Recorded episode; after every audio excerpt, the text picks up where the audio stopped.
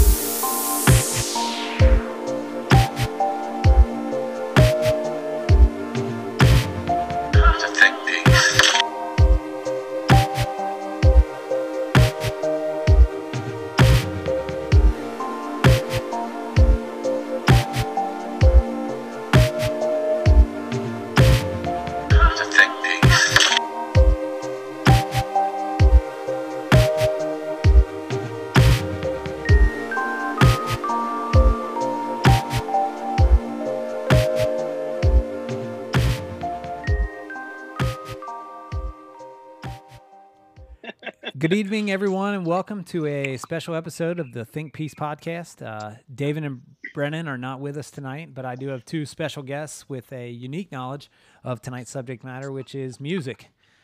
Um, one of the things that keeps us sane in our day to day lives and has kept me sane throughout all this madness is art. You know, music, movies, TV shows, books, photographs, paintings, uh, things that allow us to escape or forget uh, find hope, seek solace in common emotion. And for me, those are pretty much in the order in which I, I use them. Um, music is at the top of my mood altering mandates that sort of helps me get through my day, even before all this.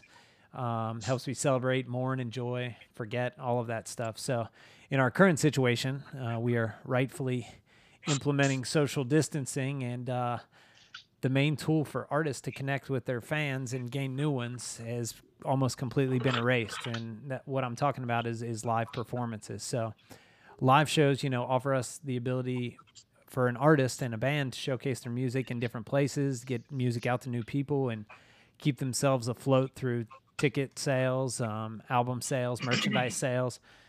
So tonight I'm joined by two musicians. Uh, my brother in law, Kentucky native Drew Carman, who recently put out uh, an EP, The Wilderness, uh, under the name of Carman AD. Drew played and toured with Athens based uh, Corduroy Road for what, about four to five years, Drew? Is that right?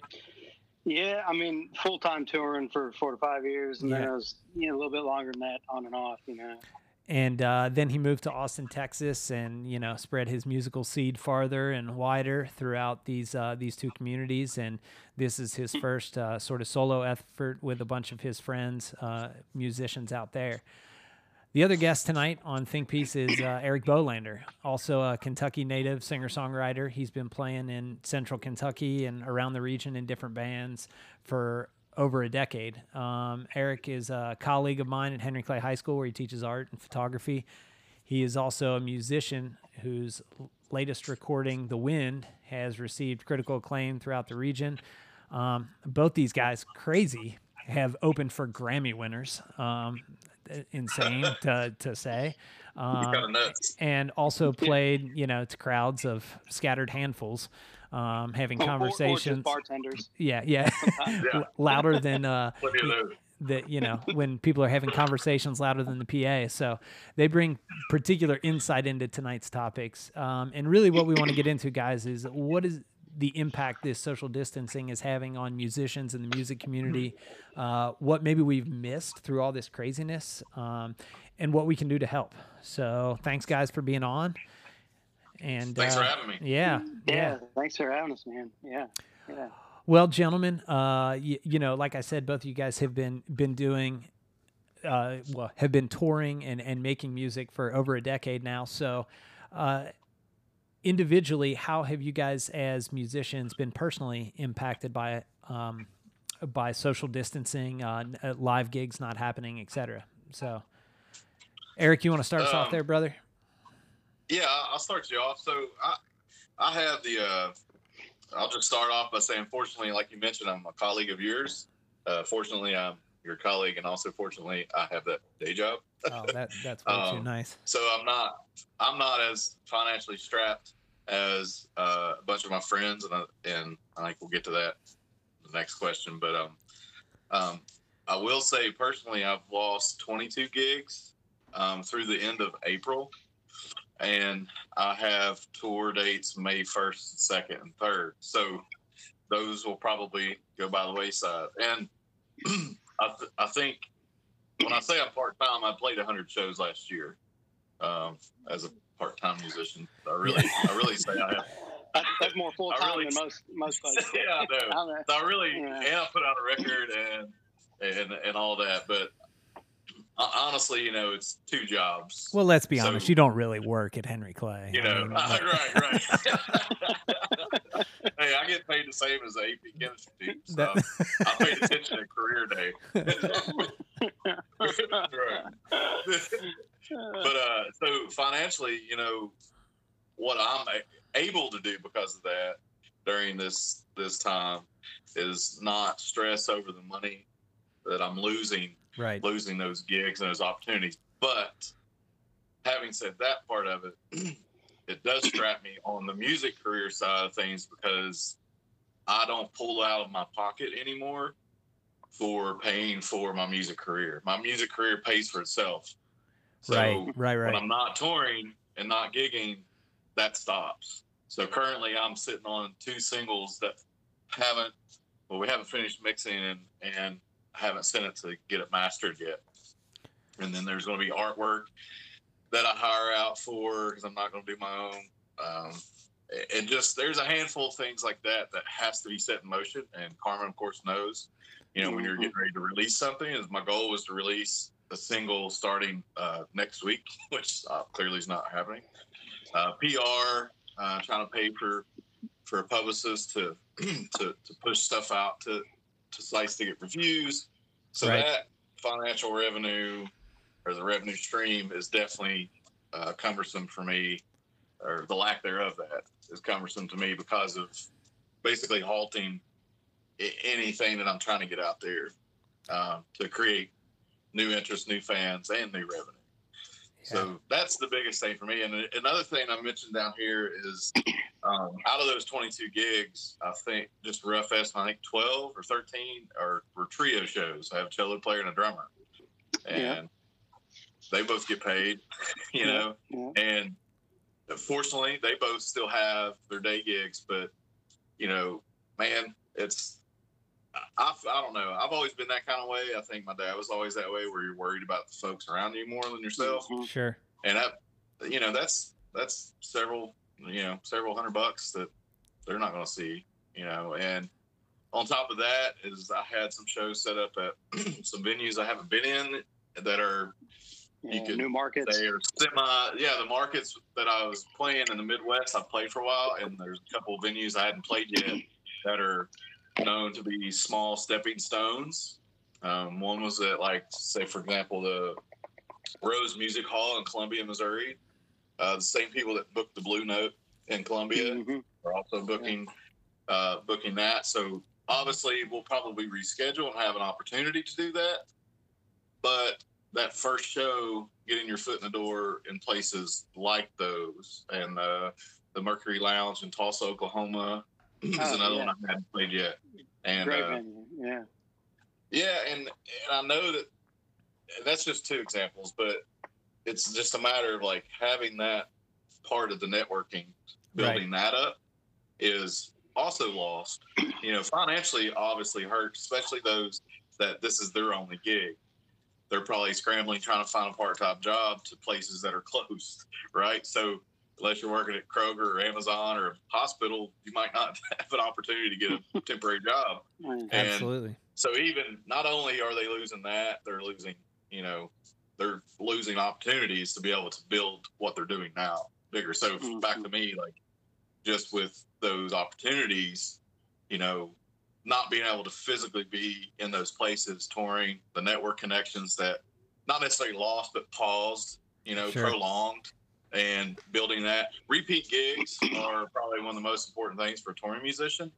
And uh, Carman might hit on this later, but Yeah. that that's more important than actually playing the first gig because that means two things. One, the venue owner, promoter, booking agent, whoever trust and, and, and liked you enough to where they're going to have you back. And two, it gives you an opportunity to invite folks in that area that hadn't been there and the folks that had come to see you that Mhm. enjoyed it and be like, hey, no, let's go. And they'll bring two more people. So Yeah. that, that whole building process is pushed back now. Right. Right. And Drew, just kind of like looking over these questions earlier tonight, I was just kind of thinking on that. And that's one thing I wanted to bring up is that Yeah, a lot of It- fans probably wouldn't think of it that way. it's almost But, um, like you know it's almost like just the the pay for the one show that you might lose really isn't um, a- a- as critical as actually playing that show in that venue again or playing that show Yeah. for the first time in that new venue it's not about like maybe the couple hundred bucks you might get necessarily for playing the show it's actually playing that show you know Yes, sometimes correct. you know especially for someone that is you know in, in a circumstance where you know there's a, maybe another source of income coming in and it's not the full-time deal um you know just playing the shows is so important you know consistent Absolutely. you know Yeah, I have to be, you know, uh, you know, there's a family of three. We've got a little three and a half year old girl. yeah Um, and like, you know, Beeler mentioned earlier that we're full time teachers, which right now looks a little different, you know. But uh, Absolutely. so my time, uh, especially, I have to be very picky where I tour, when I tour. Mhm. Yep. So I'm fortunate enough to have somewhat of a following now. You know, five years ago, it was you know, not quite as what it is now. Uh, so thankfully for that, you know, I can actually get offers and things, and I can turn shows down that I don't feel like fit for me right now. Whereas five years ago, mm-hmm. I was taking every single show came my way, and I was begging for shows, right? And so that part of it too is is an ongoing thing. And then back to the financial, which I think is kind of our core of our conversation, is the physical merch sales. Like I have a merch site, but Oh, yeah people like people at concerts. I don't care what you say about CDs or whatever format. People want something physical.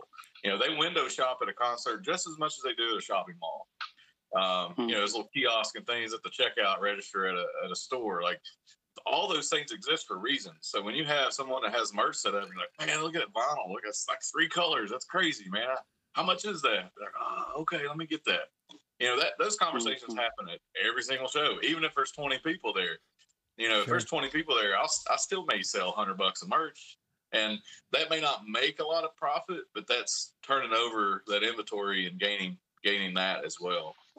And, but uh, if you just lost if you just lost 12, 12 shows and then you're selling 100 bucks of merch i mean that's that's a couple thousand bucks you know i mean like just right off the bat no kidding. losing, you know like Yeah, if I have a bigger crowd, I mean, up you know and I have a lot of merch. Uh, my Most buddy people called live on merch yeah Walmart of merch.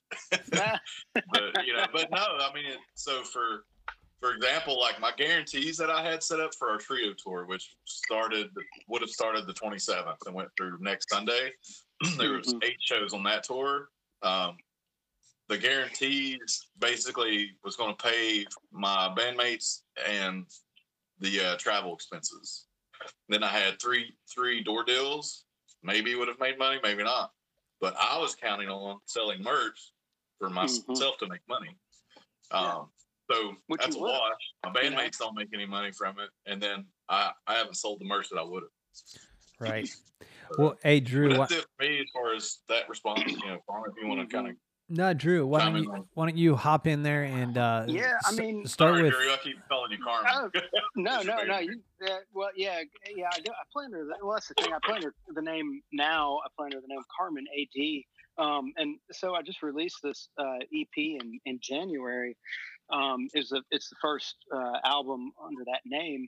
So you know this this kind of shut down, kind of took the wind out of that those sales. You know, somewhat. But but you know, to be honest, I mean. Um, I quit touring full time, you know, six years ago when I moved to Austin, Texas, and uh, you know, I, I'd like joke about it that I was the first musician in the history of music to move to Austin to stop playing music, you know.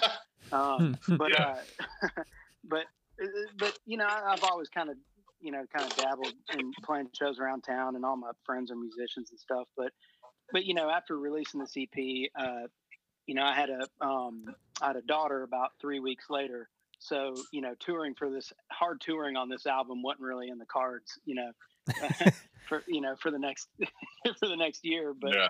so uh, you know, I, I was just glad to get the album out and get it into the world because it had been a while since I'd released any music. So really, I mean that it, it the shutdown really didn't like uh, you know kill my kill anything for me really that much. I mean, I'm still selling uh, uh, albums here and there online and. Um, but it's not a break, make or break because I have a career that um, you know is my day job, and I just play around town here and there now. But the the biggest impact that I've seen personally are with my musician friends who, Yeah. unlike me, like at this point in their life, I mean they they are full time musicians. They rely on music for their careers. Their, it's their passion. It's you know it's their jobs. It's their primary source of income. And within a week's time, you know, fifty percent of my friends lost their jobs within a week, and and Yeah. it wasn't just it wasn't just in music, right? Either like a lot of these The guys, like, industry. um, yeah, they you know they might be bartenders on the side, or you know ha- have a gig on the side, you know, in a service industry. Done. You know, like I remember when I was touring full time.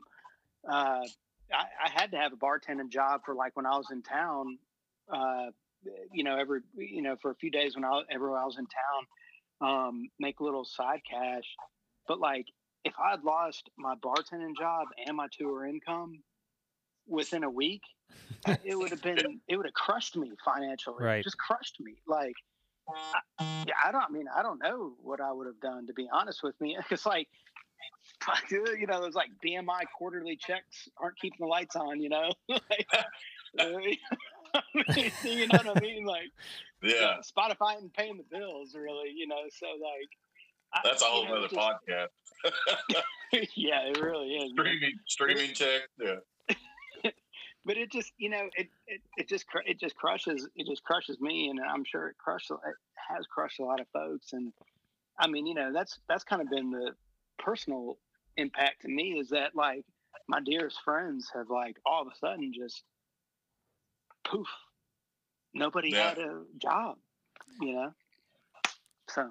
Yeah, that's that's uh I I can't imagine, you know, most of the people that I know that are uh, still playing music are doing it like you guys are are, are doing it as a, a side gig. And um I can't w- th-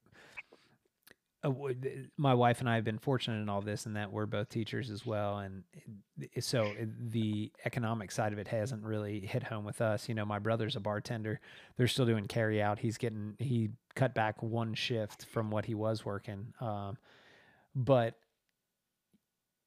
I can't imagine to have everything, not just what you do in terms of like to pay the bills, but also the thing that you love stripped away from you at the same time. It's like yeah, it's Yeah. like getting kicked in the nuts So- and then getting gasoline poured on you and then somebody flicking Man, their cigarette so- on you all at the same so, time. so think Yeah. about this like think about this shit like i haven't like i can't i was thinking about this the other day i can't think of another profession in like the history of the us that in a matter of one or two weeks lost the entire profession's product in this case like live shows for every single person in the profession across a whole nation indefinitely uh, and, and a minimum two months it, it just all in like one week right yeah, entertainers, a- happened a- before. So, athletes, yeah, ath- farmer- athletes, musicians, you know, those. Dude, yeah, like I mean, farmers have had droughts, right? But it wasn't for every farmer in the entire fucking nation. Sure, yeah. like, sure, yeah, I don't know, like in the 2008 deal, like the housing market crashed. Like every realtor didn't lose sales. I mean, there were like real estate developers and sharks coming in and buying properties and doing low cost stuff. Like, but there's never been a time where every single musician has lost their job in a week. Live live musician yeah, in the whole nation. Yeah. That's Yeah. crazy. Yeah, I wouldn't Yeah. be surprised if if they're wanting a single live show in this entire uh, nation last week. You know, well, I guarantee this past weekend for sure, because I know by by the time this weekend, uh, just this recent weekend, I, I would assume all fifty states had real Yeah, strict like public lockdown. uh, policies at that point. Prior to that, Uh, maybe early, maybe two weekends ago, Yeah. maybe still had a few, but Maybe, by this past weekend, they're done. May- maybe those fucking dipshit mega churches in fucking Florida or wherever might have had some service. like you see, you hear about it it's like these, Yeah, these oh, fucking yeah. Yeah, thoughts and prayers is gonna help shit, man. Like, uh, it's crazy. it- I- I mean, I guess There's, there's I- our yeah, third okay. podcast. Are you taking Yeah, a lift, well, Jason? Because we'll I'm- just Yeah. Okay. Yeah, right now I got So Spotify church- dividends and Spotify dividends and mega church concerts. the Uh, mega churches. so- that's our next So the right mega the mega church bands they've weathered the storm. so, Okay. Yeah, yeah. well, so The I mean, church bands have weathered the storm, but otherwise, I, I like, think I think you all just answered your own question. So you just got to get your friends on the mega church circuit, and they're they're I know, right? set set Yeah. for you know Yeah. however. Tell me- st- coming back to 2004 real quick and like let's go live in Florida or wherever. oh my god. Yeah. Yeah, but, it but kind otherwise, of I along mean, what you're saying, but yeah, just like Drew with like kind of adding to what you're saying with your friends, you know, um, yeah, your uh, music's kind of the theme for this podcast, but that that encompasses all of these entities within it. Um, Yeah. you know, and as much as we we may not take it as serious, the service industry is serious as before. If anyone who's not involved in the service industry slash music entertainment, if they Yeah. don't take it serious after all this, they weren't paying attention. Right. So I think Yeah. people now are be like, "Oh, dang, I miss uh, my favorite bartender. I miss you know this restaurant I used to go to once a month or something." And and then they're starting to they're starting to be like, "God, I can't even hardly leave the house." And Yep. and if you think cabin fever is the thing, try being a musician that hits the road a bunch. You know, a couple weekends a month at least. I'm saying God, seriously, like there's a uh, there's a there's a great band. There's uh, well, they're, I mean they're not around anymore, but there's a great band out of Athens, Georgia, and and the name of the band was was was the best name ever, and and it's it literally refers to exactly all of these people that have lost their job. The band's name was Workhorses of the Entertainment and Service Industries. And I mean, it just like pretty much encompasses Yeah, every right. great band Everything. you know. You know, like Yeah. They- they workhorses of the service entertainment service. uh, Like, what an awesome band. Anyway, What Well- drive by truckers from Athens? Aren't they from Athens? yeah, Drive yeah, by truckers. are- Yeah, oh yeah, definitely, Yeah. absolutely, man. Yeah, they got all kinds of good band names coming out of there. I'm saying, man, I'm saying That's one of my favorite Corduroy band Road. names. uh, I like the band as well, but So uh, but uh, so yeah, talking about some friends. You know, I have a ton of local regional uh, uh, friends that are musicians, and the the list I went through at the beginning about myself, just the gigs lost, the networking, the physical merch sales, obviously the the the pay from those shows, uh, their bandmates. I have friends within those friends that are are sit-in musicians, and it's their the most of their financial support, right? It's the most of their income is playing in other people's bands. So if all these Yeah. people lost their shows, now they've instantly, without even having to without right. even booking anything, they've lost their shows. You know, I have some friends that play, you know, drums and bass and guitars and stuff, and like four or five different acts whenever they're available. So they're probably Mhm. playing in, you know, twenty gigs a month, something like that. Yeah. Um, that's another, you know, thing I've just kind of thought of without, you know, putting it down in my notes is that those folks are are hurting too because they're not even like myself that are trying to book the tours and like you know book Eric Bolander shows. They're on all these different things. Their calendars are all over the place, and they're they're hurting just as bad. Well, the the ripples of this. I mean, if you if if you look at it even even bigger picture, you were talking earlier about you know trying to get people to write about your album. Well, Gannett, Yeah. Gannett, the huge newspaper conglomerate, just announced today that they're laying off a huge amount of staff throughout the country. Um, and so, what do you think the things are that they're going to start cutting? Well, they're not going to cut yeah, news writers and Yeah. politics writers. It's going to be sports and entertainment and you know stuff like that. sure, So, music, yeah. so you know, um, Yeah. how many people are going to be I able to be? sports will be hurting. Uh, I, I I mean, couldn't see them cutting in that department. Well, About you- ain't nothing to write about I, uh, right now they, you know, i i No, eventually point. those No, no, people no, will have. Totally, totally, totally. Eventually they'll have jobs back, but yeah, I mean, Yeah, you, you can't you can't be a beat writer for something that's not going on right now. Mhm. Um, yeah. When there's no beat. yeah, yeah, so Yeah, man, and it's you know, it's just y- there's there's the musicians that play like you know, with bands and a number of bands. I mean, there's I've got so many friends here in Austin, Texas that they they're drummer or bassist or uh, you know pocket guitar, lead guitar, whatever for um, four or five different bands that they stay busy with all year round. Right. Right. And Yeah. they've all lost their I mean, lost their shirts, you know, I mean, just like the bands. I mean, uh, you know, they just, they just it just all poof went up in the air.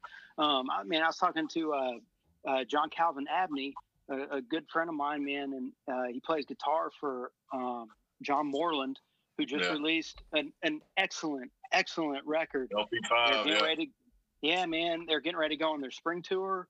Um, you know, tour on the album, uh, and boom, like all of a sudden, you know, they John Calvin's like, yeah, my whole spring income is like gone. You know, Yeah, he plays course, solo gigs as well. Yeah, You he know, sure does. he's lost some of Yeah, he does. And that's the thing. Like, he can't even fall back on that. Like, if like Moreland would have canceled just because of something else, you know, John Calvin could have fallen back on his solo gigs or like, um, you know, he produces, he produced my last record, he produces other people's records. He could have gone in and done some work, but uh, it just everything dried up, you know.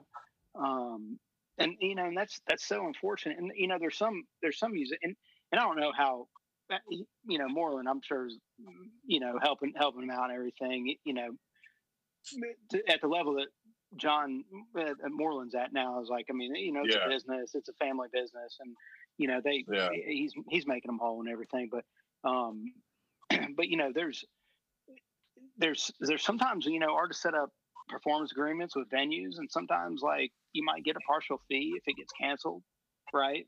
But you might not, and that all depends on how tight you are with like you know your your contracts and your booking agents contracts or whatever and the language in But there and during- i mean During this, I couldn't imagine that would then- even be legally bonded at this pro- point because of probably not. it's going.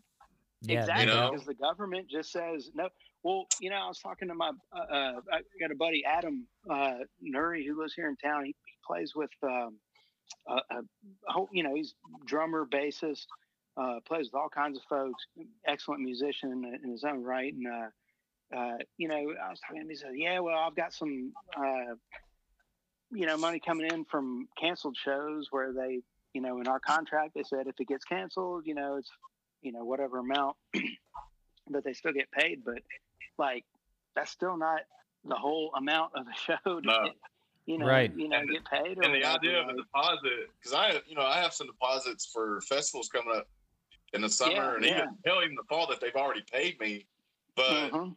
nonetheless, like the deposit really is a padding within an agreement saying, hey, you get X amount Yeah. of your pay because if we have to cancel on you, say two weeks away, well, then you could probably find some kind of replacement gig and make some of that money back. But not in this There's no replacement. there is There's no, no replacement. replacement. Yeah. Yeah. Yeah. Um, Yeah, I mean, another thing yeah. I didn't mention earlier is um, I got hired as a booking agent for a new venue downtown Lexington right Oh, before yeah. this started.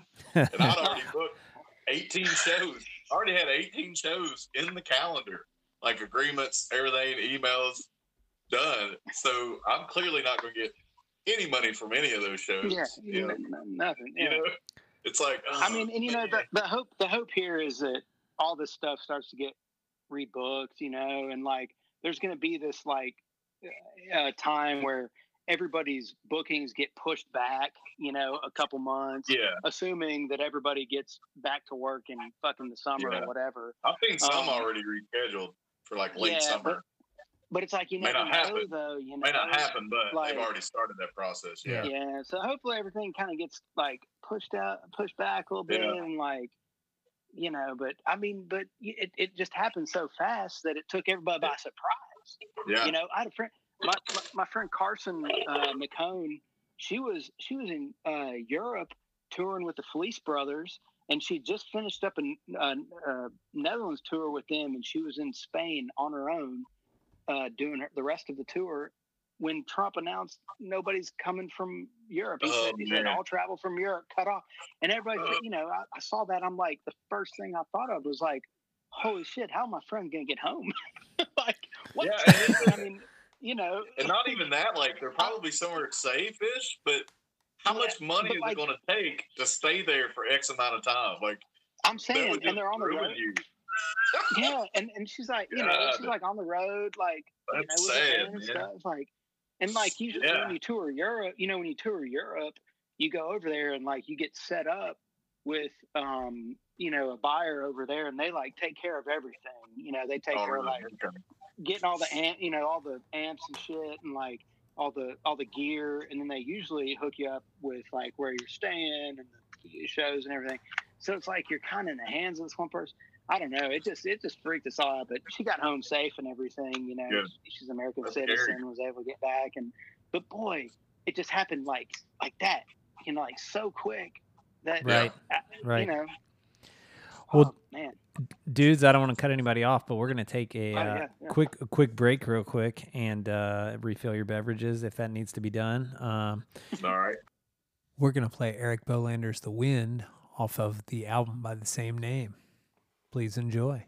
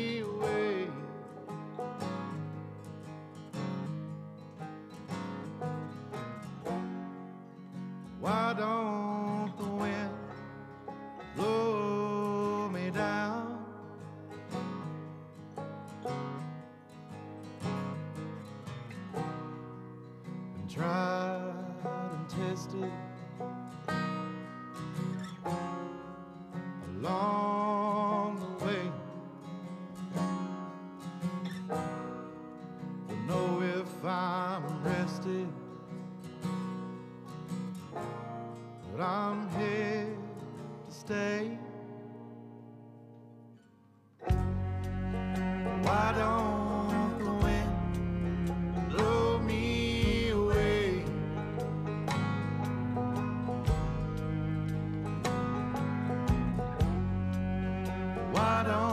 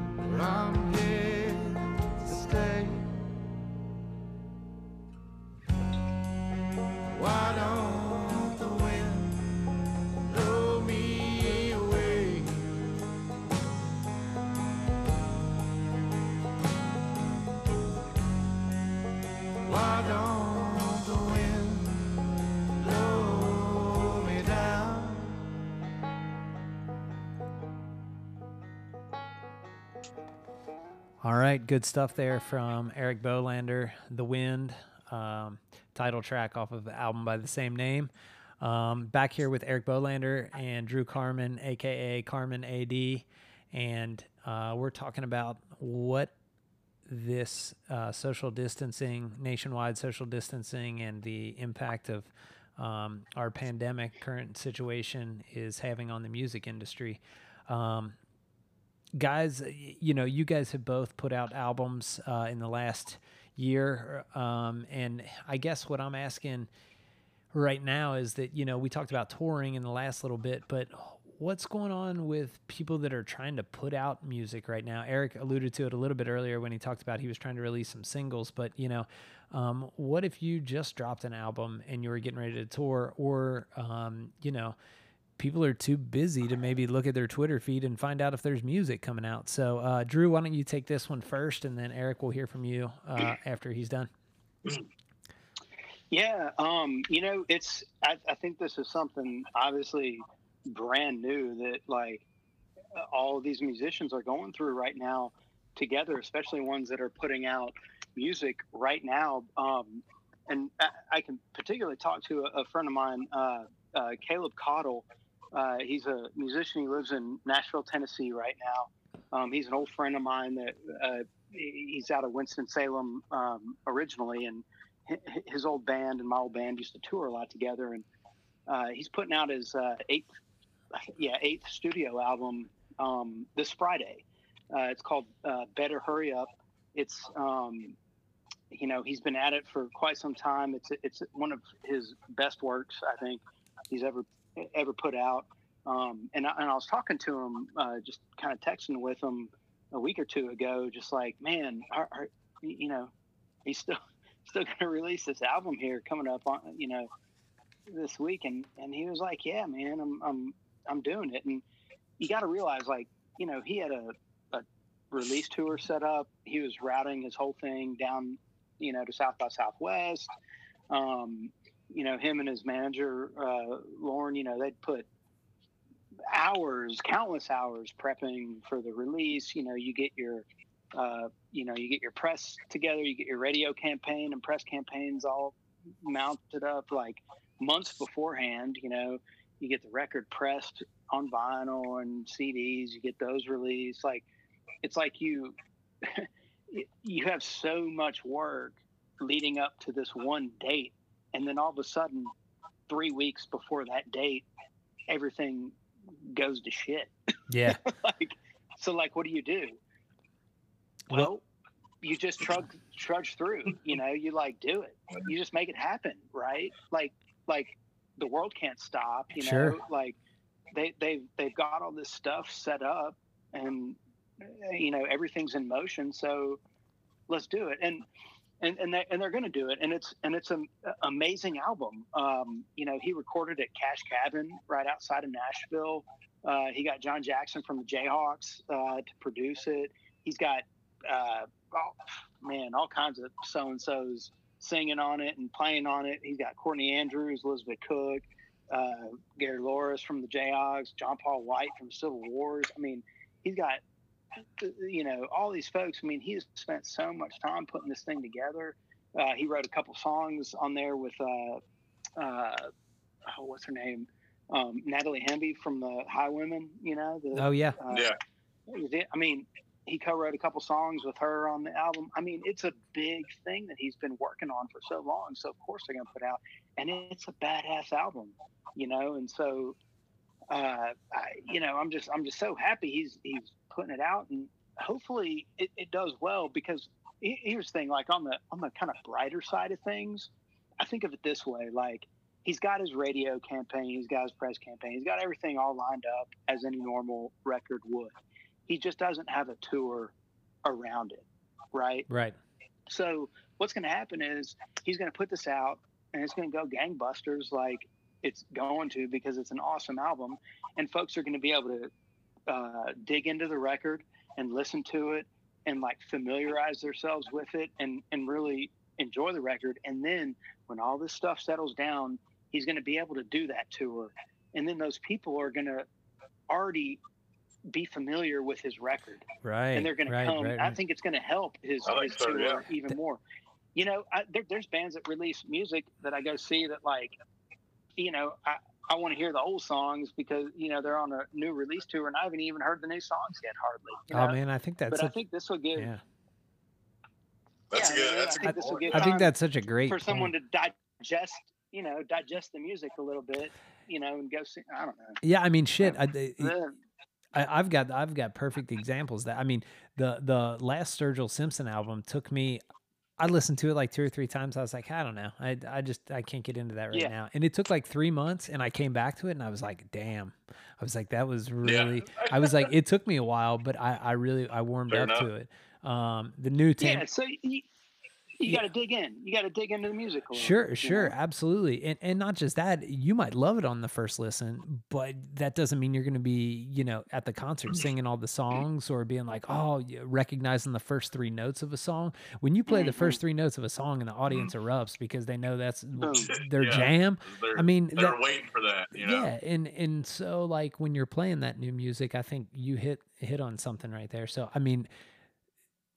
The album sounds amazing. I can't wait to listen to it. Uh, I haven't listened to a bunch sure of to his stuff out. in the It's- past. I can't know, wait. the coolest but thing this this record of his is, you know, he recorded at Cash Cabin, like I said, like outside Nashville. He got to play Johnny Cash's, you know, guitar. Yeah, know, a I bunch saw of the pictures songs on he, it. he, he posted while he was doing it on social media.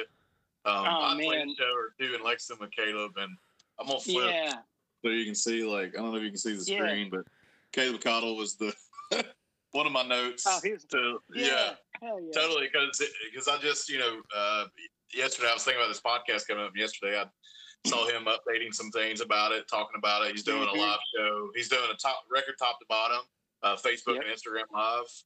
yeah, on Um, Thursday.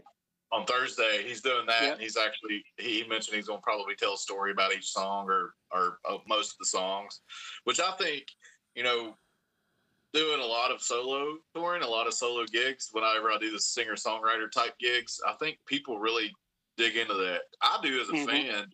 Like Yep. if I'm listening to someone. And it's like John Moreland, you know, he, I played Laurel Cove Music Festival with him and like watching him from the crowd, it was just like very, very unique and just uh, I saw him before solo, um, and, and sometimes you know when they they tell stories go along with that. Bands don't always do that because sometimes it's more of a bigger production, right? And They Yeah, don't, yeah. they don't allow for, for for that kind of time, I guess, to to really spend some more intimate, smaller shows. I feel like this will be, you know, just sitting on your couch, watching on your phone or laptop, and then Yeah. Caleb be able to really go through and say, you know, this th- this song's about this, or I was in this mindset and headspace when I Yeah. wrote this. I, I He's a super sweet be, dude, man. Uh, I Yeah, was he is, man. Yeah, a super sweet guy. uh, I think this is a really good time that we'll see that musicians will really open up themselves and and their songwriting and the stories behind the songs because there's so many musicians right now they're sitting around and they they put their cameras out and they they do their guitar thing and they talk about their songs and they're doing the live thing and it's not as intimate as being live with them Mhm. but i think you know musicians they're they're opening up a little bit more because it's a little bit easier for you to open up when you're sitting in your living room talking to your phone maybe than Yeah, in front of a hundred a hundred people. You can talk about the song because you know the old couch that you wrote it on is like you're you're, you're sitting on it you know and that and that dog and that dog is laying next to you that you wrote the, the, the song with you know and, and it, i think it gives a bit of comfort to talking about the songs and really opening up about the songwriting. So for real big fans this is man this is a good time yeah, I know? think so. I'm, I'm gonna try my best to watch it. I'm, I'm a uh, absolutely. I'm a big Caleb Caudle fan for sure. yeah Um, yeah I, you know, funny story. I met him. Uh, we, uh, friend of mine, uh, Michelle, put together this uh, music showcase, uh, 2005, uh, at Al's Bar here in Lexington, which is pretty small, Mm. small bar. Yeah, I played Al's. Remember Al's yeah Bar? way back And in the day outside in the beer garden. There was five of us, like solo acoustic, and inside there were five bands, and uh, Caleb Caudle was one of them, and Tyler Childers Wow. was. nice I nice like the- Yeah, the Flyers like Tyler Childers, Arlo McKinley, my buddy's band, the Roosters Crow, which you probably remember that. Yeah. Yeah, yeah, yeah, totally. yeah, Uh, I do. Yeah. And uh, and Caleb Caudle, and I'm, I might be missing one other act that was inside, and then outside was uh, five solo artists: myself, Brian Minks, Jordan Brewer, Josh Nolan, and uh, Mhm. Egon Danielson, I think is the other one. So it's kind of interesting, you know, back and forth. It was just like one long evening. I think it Oh, may have been like eight bucks at the door. Yeah, You know, yeah. Oh And yeah, then- me know, You know, it's pretty cool. me know, me know. Caleb been running around for. long That's cool, time. man. He's one of Nah, my oldest and I've dearest. got a chance friends. to chat with him a few times, and like he's been very humble, very nice, and and and he's Yeah. friends with Michelle and a handful of folks here in town. So he tries to come I through Lexington each time he can. man, I, I'll tell you, you know, he, he he's got a business. You know, it's a, it's a family business. Like he um, he does very well for himself. You know, uh, touring and making music, and his and his wife, uh, Lauren, is his manager, and is Mhm. just like it, she's his rock. You know, and and she just like grinds and hustles, probably harder than he does. To be honest with you, uh, you know, but. That's but the kind of just- they just manager you want. Man, they have a they have a family business and they get it done, and they're just the, the sweetest, kindest people, man. And I, I I love it every time they come through and we get to see them and spend some time with them. Yeah, and he's got some really good, you know, even on that last record he did prior to this one coming up, uh, some uh, some really uh, some big home runs as far as PR and and, Oh, yeah, and yeah, things like that. yeah. So I think that helped him get on a, a more of a national landscape, Yeah, you know. And So this new propel him a album- little bit too. Y'all y'all check out this new album. It's gonna it's gonna do some great stuff. Well, uh, I'm excited. Eric, do you have any anybody that you know that's releasing anything that's coming up in the next couple of weeks, or maybe that was just released that you think might fly under the radar because of all this that you well, want to talk up? um, man, I was trying to look up and think about it. Like I said, literally, Caleb Caudle was the only one I listed by name on my notes, but uh, I can't think off the top of my head of anyone that's like recently put out something or is put was tracked to put out something that they can't now because of this. Right. Um, I know Mojo I mean, I- Thunder is a rock and roll band here in town. I know they had something coming up. I can't remember if they actually put it out or if, or if they if they were in the, the works of putting something out. Um, but um, I, I watched their set the other night. That's a that's a good segue, actually. Um, I watched their set the other night Yeah. on the social distancing festival. The night before I watched awesome. your yeah, set. yeah, Um, yeah, Mo- Mojo Thunder's uh, pretty unique, man. They uh, they're I- awesome, man. I don't know. Their lead singer sounds like a, a, a mix between Janis Joplin and uh, Robert Plant. Like it's it's bizarre, on- man. But they're Red Bull. they're they're they're, uh, they're they're they're high energy and uh, they sound Yeah, good man. and they're fun my, live. uh, my rock band Alcatraz Shakedown has played a couple uh, handful of shows with them, and uh, their drummer actually was uh, doing an apprenticeship at a studio when Alcatraz tracked some uh, some music for an EP we put out a few years ago. So I got to know him yeah, they they they before I got to know Mojo Thunder, which was kind of cool. they seem cool and they're young too, right? Yeah, they're young dudes, early yeah, twenties, yeah, like college super, age. super. Well, for us, that's fucking young. I Yeah, mean, I don't us, know what yeah. I don't know what you're talking about, but that's for me. But, That's uh, like yeah, out of the cradle. about- you- you So, the, uh, the social distance. Yeah, yeah, yeah. No, no, no. You're good. So, but um, you know, so this is the next. I don't know the the the interim period for us, I suppose. Um, as as musicians figure this out and venues figure this out, they try to figure out a way to uh, still offer people a place to play and musicians a way to maybe make a little bit of money. Um, Yeah. So it, it you can correct me if I'm wrong on this, but it, basically the social distancing festival was the almost the same lineup as the Master Musicians Festival that'll um, that is set to say, take place in Somerset, or have they canceled it and this was in lieu of, or No, so um, that's not correct. Actually, oh, okay, so Um, correct me here. a good chunk, a good chunk of the folks that they got on board for the social distance fest um, are on the lineup. Gotcha, gotcha, gotcha. MMA. Okay, yeah, yeah. But um, my buddy Kyle, who's who is Buck the Taxidermist, great band, indie band, alternative band here in Lexington. they're I know good. I love the name. Um, Amazing name. but anyway, he he hit me up and he was trying to get like ten or so buddies. He's like, "Hey man, I'm gonna do this Instagram live thing. We're just gonna do like you know a few bands every night for a week or something, and just and, and do it like a festival."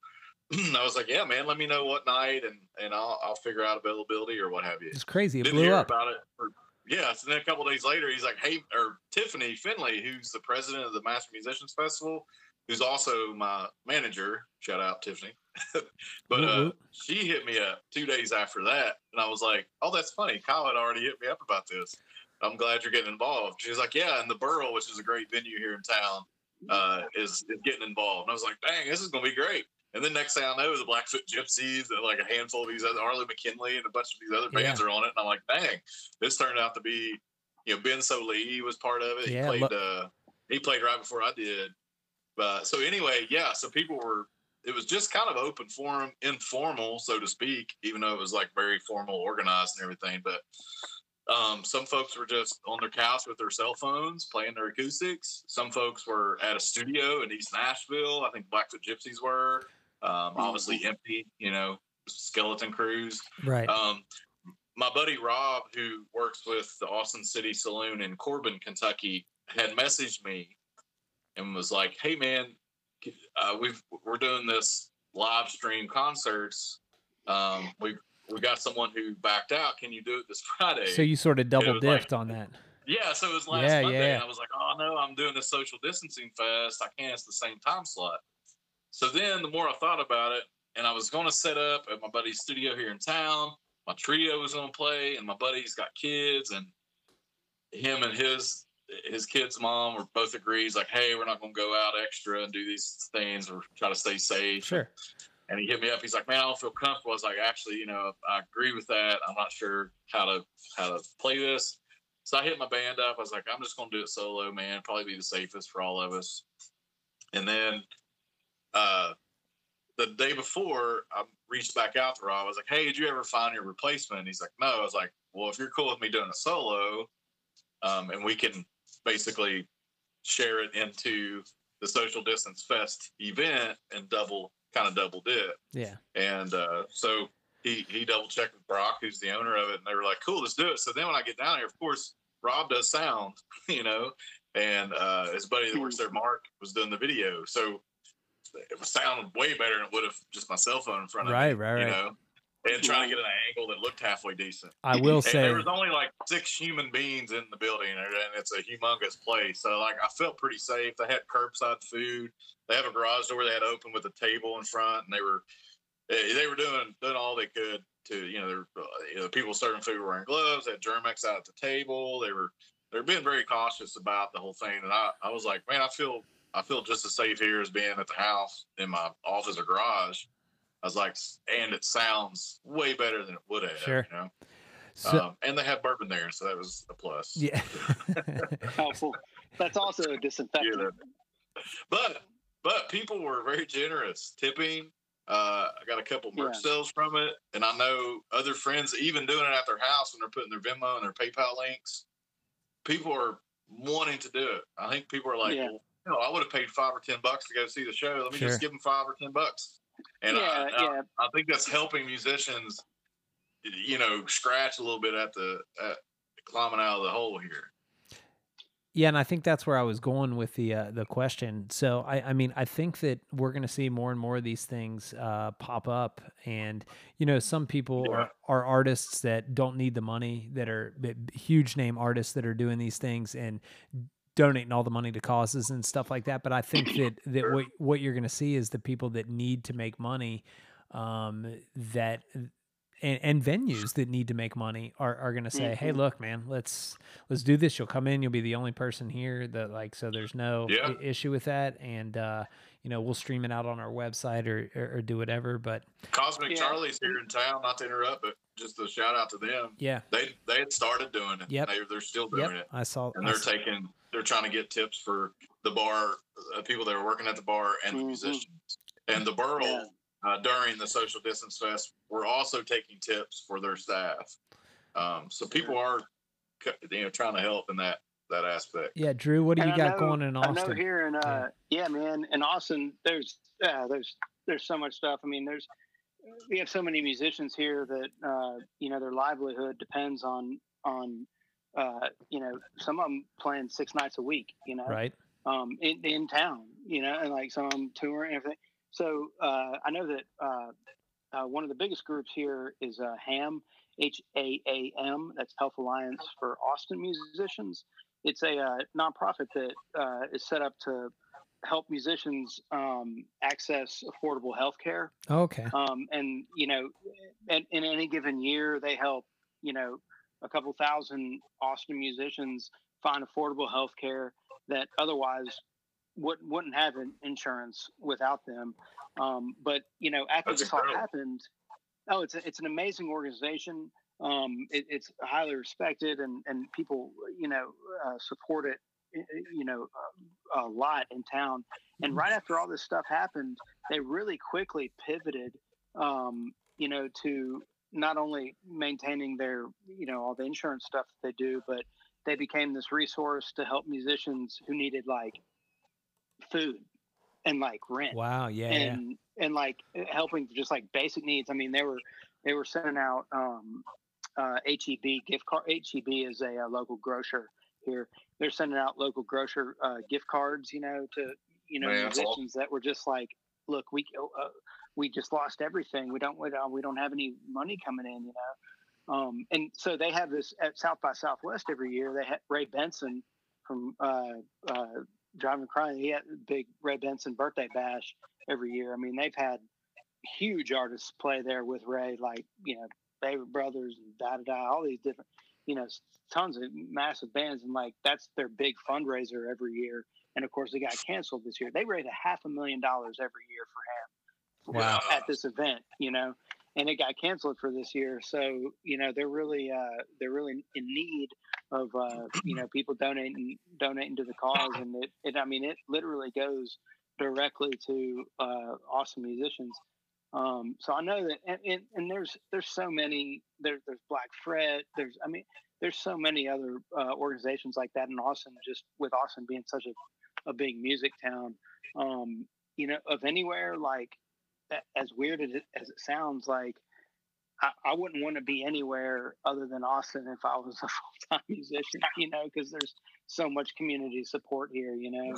Um, but but like I, I don't know, I it, it, it's tough though. Like it's and it's going to be tough. Like it's just not the same.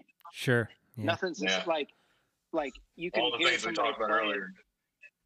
yeah, like you can hear somebody playing a show on your phone or whatever, but it's I- I'm sorry. I mean, fuck, it's just not the same as seeing somebody playing live, you know. No doubt. And so like, it's it's tough, and it's we're just gonna, I don't know, have to have to get through that and like be more creative or whatever, figure other stuff out as we go. Ah. You know. I think if it, you know anything, I'm I'm very much a glass half full guy most of my life, day to day, and if anything from all this, I think folks that are paying attention, the the real like hardcore fans of all of us that really want to come out to the shows and support local regional music. I think those Mhm. folks that are tuning in and are tipping and doing all those things they can now are going to be even more excited to come to the shows. Like When it's ready to I really yeah. do. I, I think once things clear up, and hopefully within a month or two, what, however long that timeline ends up being, um, Yeah. I think it really will uh, uh, get those folks excited. Uh, along the lines Yeah, of I like think so, financial support, you mentioned um, I do my merch through Big Cartel. I have a lot of buddies that use BigCartel.com, Mm-hmm. Yep. and uh, I got an email from them today uh, that they have like fifty thousand bucks in, in as grant money, and they're taking applications, no no strings, and not even music related. If you need groceries, you need electric bill, or you do need music or art supplies or that kind of Wow. stuff. Uh, they want people to to apply, and and I was like, oh, cool. So I know I have a handful like. My good buddy Justin Wells, he's a touring musician that's being hit real hard right now, and I know he's part of Big Cartel. Uh, his merch Mhm. site's on there. So I'm hoping he reaches out and and get some extra support and and like my friends that use it. Um, I thought that was pretty cool. That was unexpected.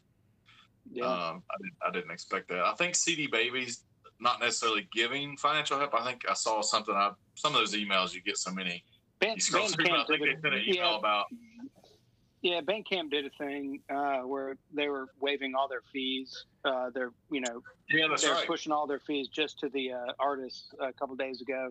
I mean, everybody's everybody's trying to do their you know their, their thing you know in the meantime, but like you know it'll it'll be a, a true testament to the organizations that like stick through and like in in a month from now or two months from now when when all this stuff is like uh, hopefully not continuing, but it may be that it'll be really testament to those organizations that really stick through and like continue to support uh, uh, musicians. You know. cool. We're we're gonna take. I'm gonna grab my phone plug real quick. Oh, okay. Yeah. Well, then that's a good time to take one more quick break. And uh, this time we are going to listen to a Carman AD track, The Wilderness, off of the album by the same name. Here you go.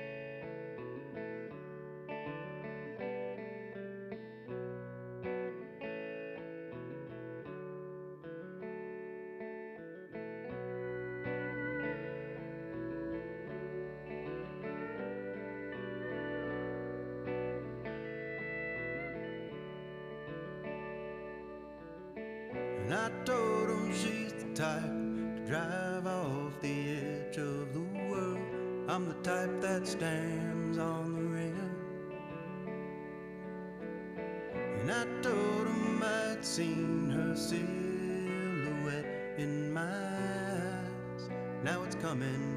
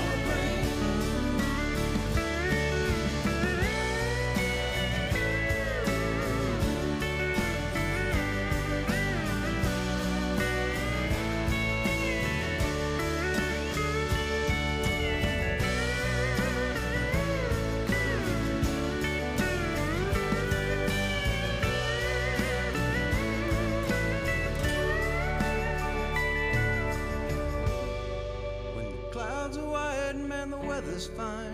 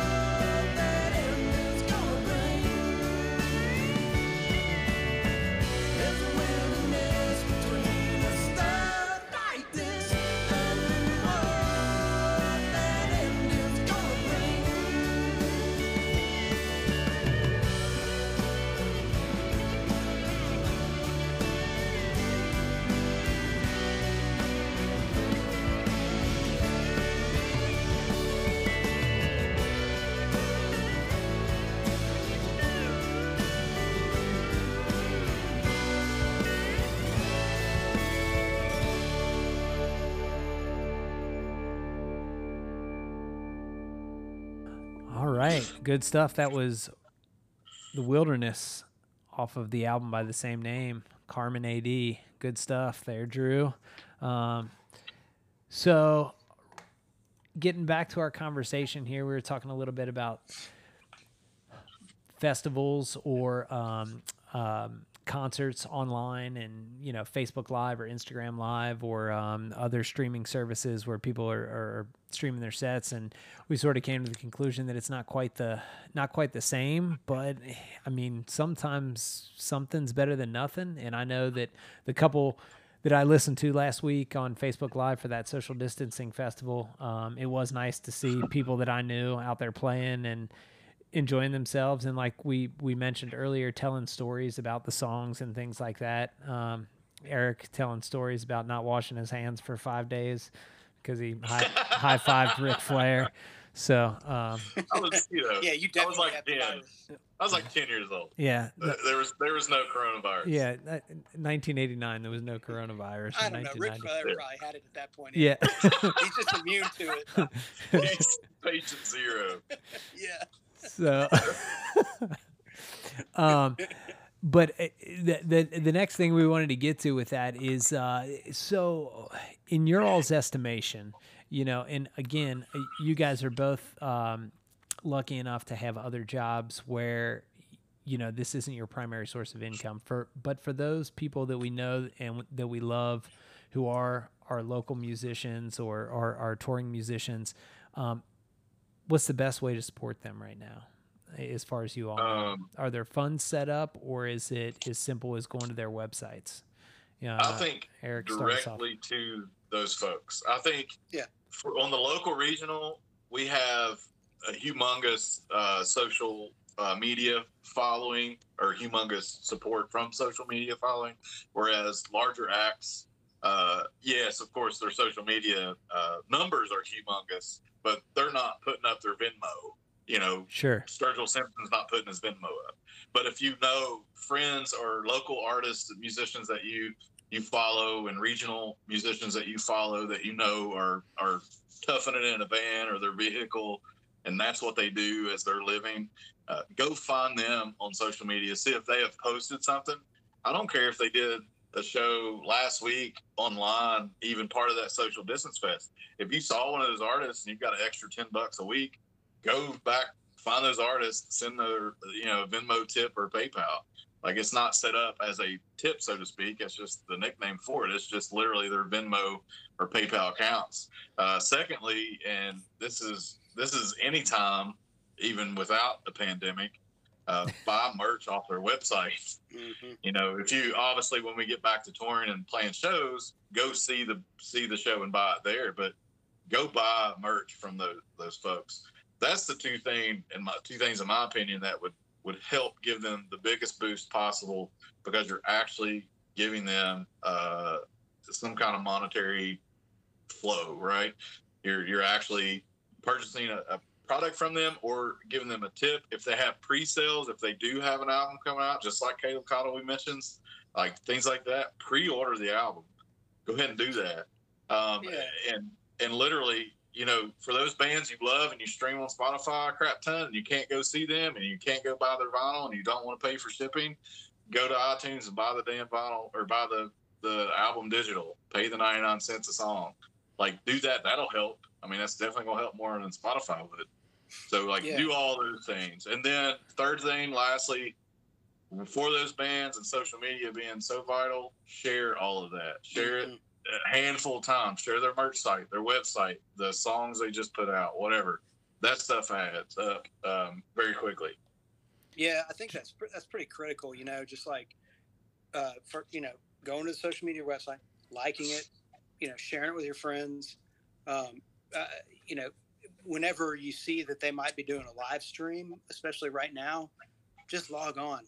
And even if it's even if you're doing Mhm. something, let's say you're cooking dinner or something, log on and just put your phone to the side because it says that you're logged on, and that's one more person that's logged on Yeah. that they get to see that's listening to them. You know, Right. Share that's it. critical. Share that Yeah, actual and share it. video. Even if you don't have time, just get on, share it, and turn your phone off if you can't physically do it at that Yeah. point. right Yeah. Like that helps too.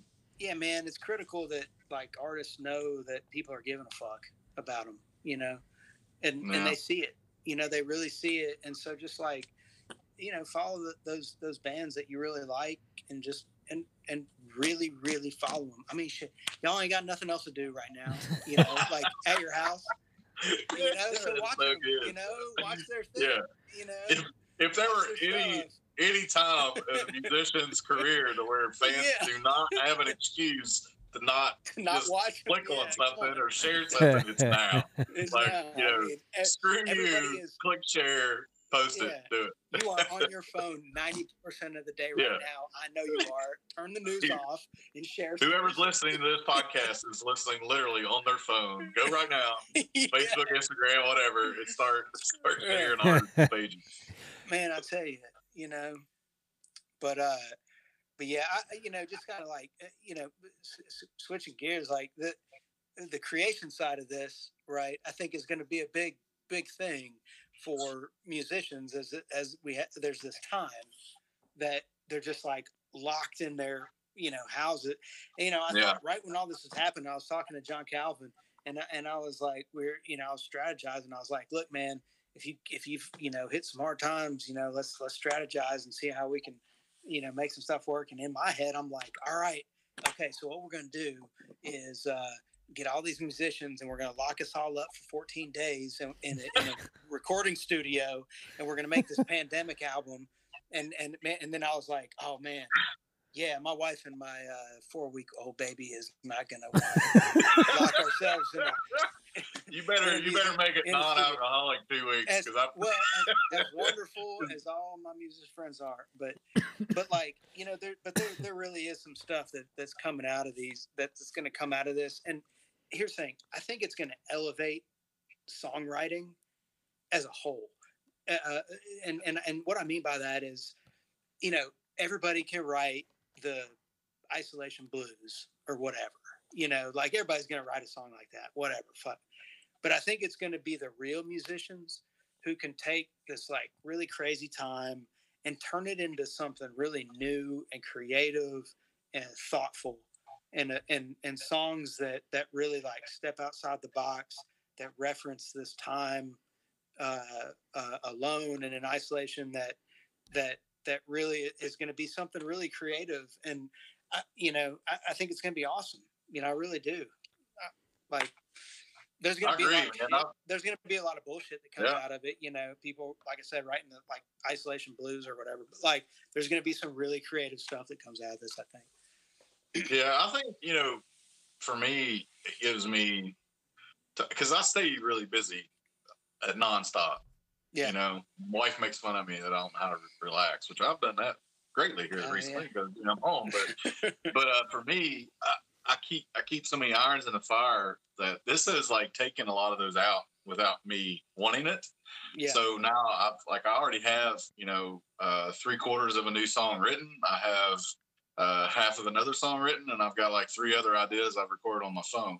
All the while working on other stuff musically um, when I can, you know. And you know, most of the time I'm spending hanging out with the little girl, and me and my wife are trying to take turns with that kind of stuff, Yeah, and which yeah. is fun. But when I sit down with my guitar, it's put me in a different mindset than I have been in the past when I'm writing music, and and it's also a different event, life event that has never really happened. I mean, we can talk about things that's happened 100 Yeah. years ago, but Yeah. the population is different. So this is like Yeah. a whole different, unique thing that you know, a pandemic in this manner has never happened the way it's happening now with the technology and everything that we have in our Oh, yeah. hands. So, you know, definitely like the, the song that's almost finished is a derivative. It's not about this Tom, but it's a derivative of what's happening right now for sure. Well, when and, and I'll say that I think that oh, oh go ahead no, no, no, you're good. You're good, man. Go for I, it. I was just gonna say, you know, the craziest thing is about this is like I've been thinking about this a lot, like how how it's gonna, you know, uh, create all this creative thought. But but one of the craziest thing is is like I've been listening to music in a different light as well, right? So, and I'll give you a couple examples. One example is uh, I don't know if you guys have heard the new Bob Dylan single that he just released a couple days ago. First single he's released in years and years and years is called "Murder Most Foul." It's um uh, it's about the Kennedy assassination. It's a 17 minute song about the Kennedy assassination, right? And it's like it's it's like pure Bob Dylan, right? So I'm listening to that song and I'm taking a walk with my with my new daughter, and it's a 17 minute song, and I find myself taking a 17 minute walk, and then I end up taking another 17 minute walk to listen to it again, and I know that I'm hearing that song, and you got to listen to the song to know what I'm talking about. But I know I'm hearing that song these days differently than I would hear that song a month ago. Right. Yeah, that's Okay. a good point, man. Especially with a newborn, Um, that makes a whole different, Exactly. different And- uh, and, and, sort of and- and- headspace. yeah, and especially that song. But uh, you know, I, I, I will I will say this, and I, I told Jason I was gonna I told Jason I was gonna end with this, but I'll just say it right now. Um, there, there's a song that uh, that a friend of mine put out. His name is Ben Ballinger. Uh, he's a musician here in Austin, Texas. One of my favorite songwriters uh, ever, and it's he, he put out a song on February 23rd, and uh, he he'd written it long, long ago, right? Uh, months, years ago. I don't know when he wr- wrote it, but a while ago. And it's haunting what the song means to me now than it did a month ago when he released it. And this release, I'll say, is probably the most poignant and best timed released song in the history of music. I'm just going to say that right now. Okay, this is the best timed release song in the history of music. And so all I'll say is just give it a listen. It's called Miss America, M I S S America, Miss I America. have it right now. yeah, by, by by Ben Ballinger, and and and he released it on February twenty third, right as all this was going on, and and you give it a listen because it's it's boy oh boy, it's uh it, it'll it'll make you think about things, man. Um, and he, he's a wonderful artist as well. I could talk days and days about my buddy Ben, but uh, but but definitely listen to that song um, he just released, and I'll leave it at that, man, because you'll hear it differently than you probably would Yeah. have a month ago. Thanks, man. I just I just added it. So So I can that's listen to it later. I think you bring up two really interesting points there. One is that, um, you know, if Eh, for a musician, for an artist, the thought of the thing that you love and the way that you support yourself being stripped from you through no fault of your own, through no fault of anybody, and it just Yeah. being gone. I mean, that to me is, you know, is as big of a heartbreak as losing the love of your life, as big of a heartbreak mm-hmm. as i- i- any. So I, I think that from the creation side of it, um, I'm not a musician, but I, I think from the creation side of it, you we know that great art comes from struggle and from loss and from hardship, and so um, I, I can definitely see not just from a lyrical side of things, but just from the, the way that you start piecing things together when what you thought to be like flat turns out to be Yeah. a valley or a hill or whatever. Like your reality is altered and jutted in that way. Um, but I, I, I love that you bring up the fact the way that we listen to or hear things differently as well because I did the same thing the other day. I was like, I just need something. I was cooking dinner. I was like, something that's going to put me in a Mhm. good mood. And the album I put on was Sky Blue Sky by Wilco, but I've just uh, but I just finished Jeff Tweedy's biography, and I know that he wrote that song with his family while his wife was going through chemo, and it was about Mhm. like, what would we do if we lost the like rock of our life? Well, the, everything I'm hearing then as I'm listening to this is like, well, the rock of our life is the fact that we thought we knew what the fuck was going on and that everything worked and it was supposed to be this way, Yeah. and all of a sudden Yeah. it's not. Yeah. So like, yeah, it, it, it absolutely flips uh, flips shit on its head, and um, you know makes us, which is good. You know, I, I I- teach literature, and it's it's not about the artist's intent. It's about as an artist coming to a point where you say, I'm going to put this out there and hopefully people can get something out of it. If they get the same thing Mhm. that I intended, that's great. But if they can get anything out of it, that's even better. And so like the artist intent sort of goes out the window. And I think that we'll, we'll start looking at and listening to things much differently um, in the wake of all this. Yeah, I agree. I agree. I agree, and I think too, like dependent upon where someone's at in their life. You know, you think about like Eastern Kentucky and West Virginia and North Carolina with coal mining industry over the last two decades. Sure. And you think about the families that were just not even financially impacted, but just socially impacted by losing damn near everything because a, a company picked up, moved out, or Mhm. and just like with the Blackjewel Mine Company, that was Sure. basically had like was it three months wages for the every company worker, and they had they had a million dollars worth of coal sitting on the railhead. So those coal miners in Eastern Kentucky went and camped out on the rail. Like, no, you're not taking it. We did Yeah. the work, and and it's kind of like you know, I, don't think it's on that level. Uh, I think that's I think I mean I think you know there's parallels. Let me Right. preface by Right, right. absolute parallels. I, I don't I wouldn't necessarily put it on the same shelf as that because it's as like you know generation of generation of generation of, uh, uh, of being the coal miner or working in the coal mines in some way but the parallel that i can take from it from from my friends that are in the service industry or musicians is that their way of life was stripped out you know within a week right Yeah, absolutely. so I think that parallel versus music and art that were that had been done over the last several decades based on the coal mining industry will have some parallels within the music and art dealing Mm. with specific situations from what's happening now. Yeah. There's You know, music my wife come and out of I have our daughter. We have income. We have a decent home. We have you know food. We have all the things we would need. But when I was three years old and we had an outhouse, and my dad was a carpenter and lost his job, you know, my perspective of a situation like this would be extremely different. So I take Mhm. like you know, three year old me, which I wouldn't really remember, but my family of five, I was the youngest, right? What would my mom and dad be going through right now had this happened in 1983? Hmm. Right. Sure. And suddenly, you know, you're, uh, I mean, we got, you know, government assistance on some things and I eat government cheese sandwiches, you know, Mm. things like that. Yeah. Like what's happening with families right now that are living in those types of situations. And I think that's the parallel from like the coal industry, Mm. from because families were living check to check anyway, Sure. and then suddenly when they lost all of it, I mean, it's the same kind of idea. With I have I have friends that are you know musicians that are married, you know, and things like that. So their the entire house income is gone. So I think yeah, I think definitely back to Drew's point of of sort of this connection to the time and like the creative thoughtfulness that will happen in response. And you know, I have my own, but my own won't be in the same realm as the folks that are just trying to survive, let alone trying to write a song. Right. And I'm not trying to survive. I'm just staying at the house. You know what I'm saying?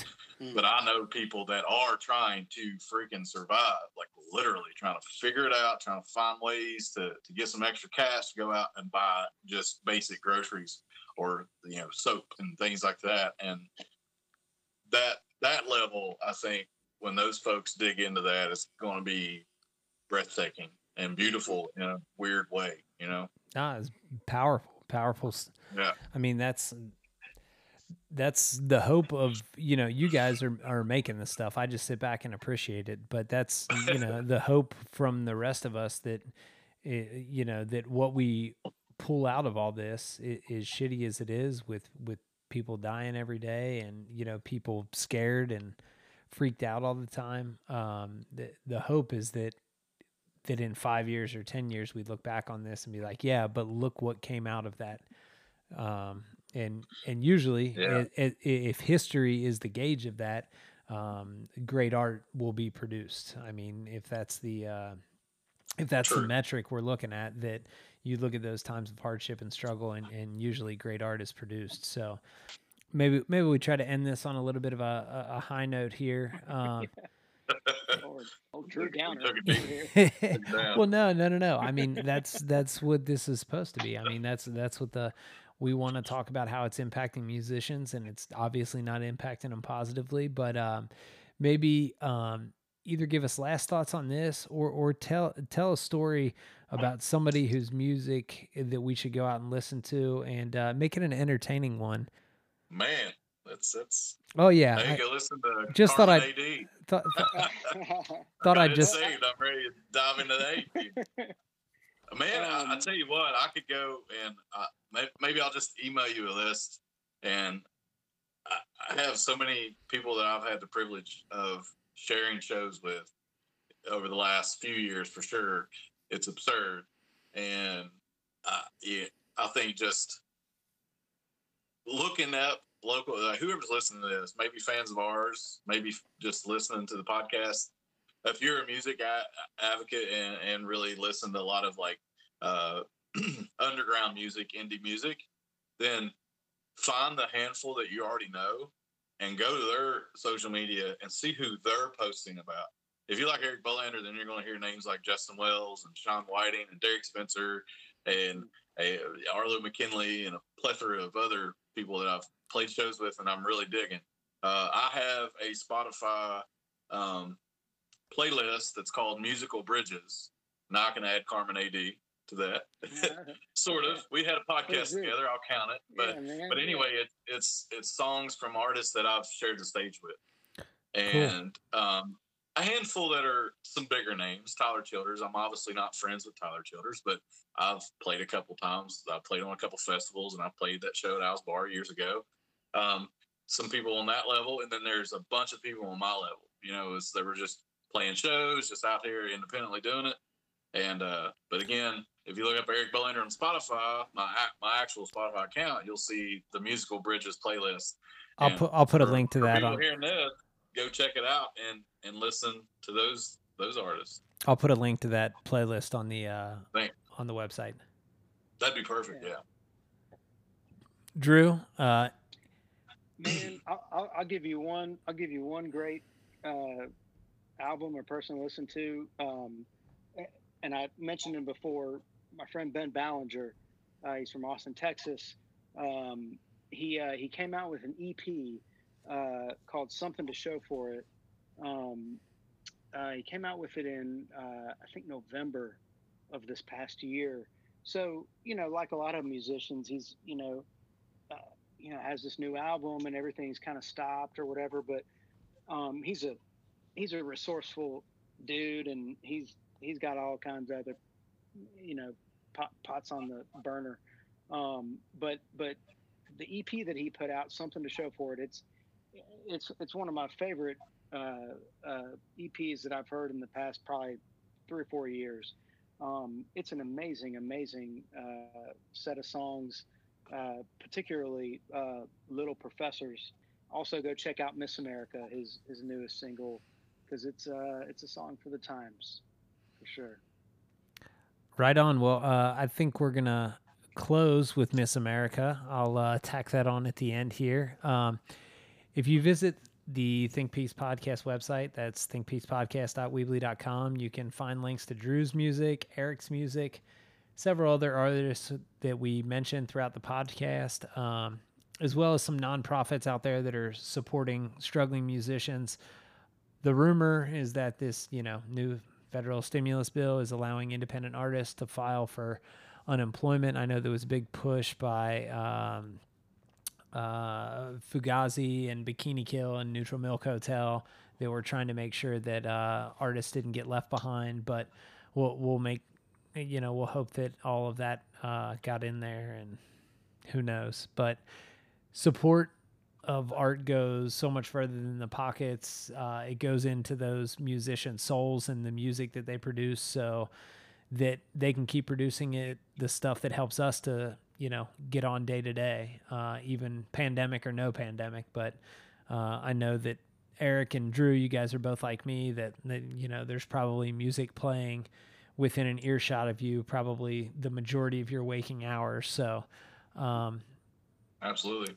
you know th- th- this is stuff that whether or not we pay for it as much as we should whether or not we appreciate it as much as we should uh, it really does keep us going so thank you eric and drew for being on tonight uh, for Thanks a lot. Thank you, making some great music and uh, everybody that's out there listening be safe soothe yourself with the music that we um, that we linked on here and uh, thanks for listening cheers Cheers. Wash them hands. yeah Wash your hands. That's right, y'all. Wash your hands and enjoy. Miss America by Ben Ballinger. Peace out.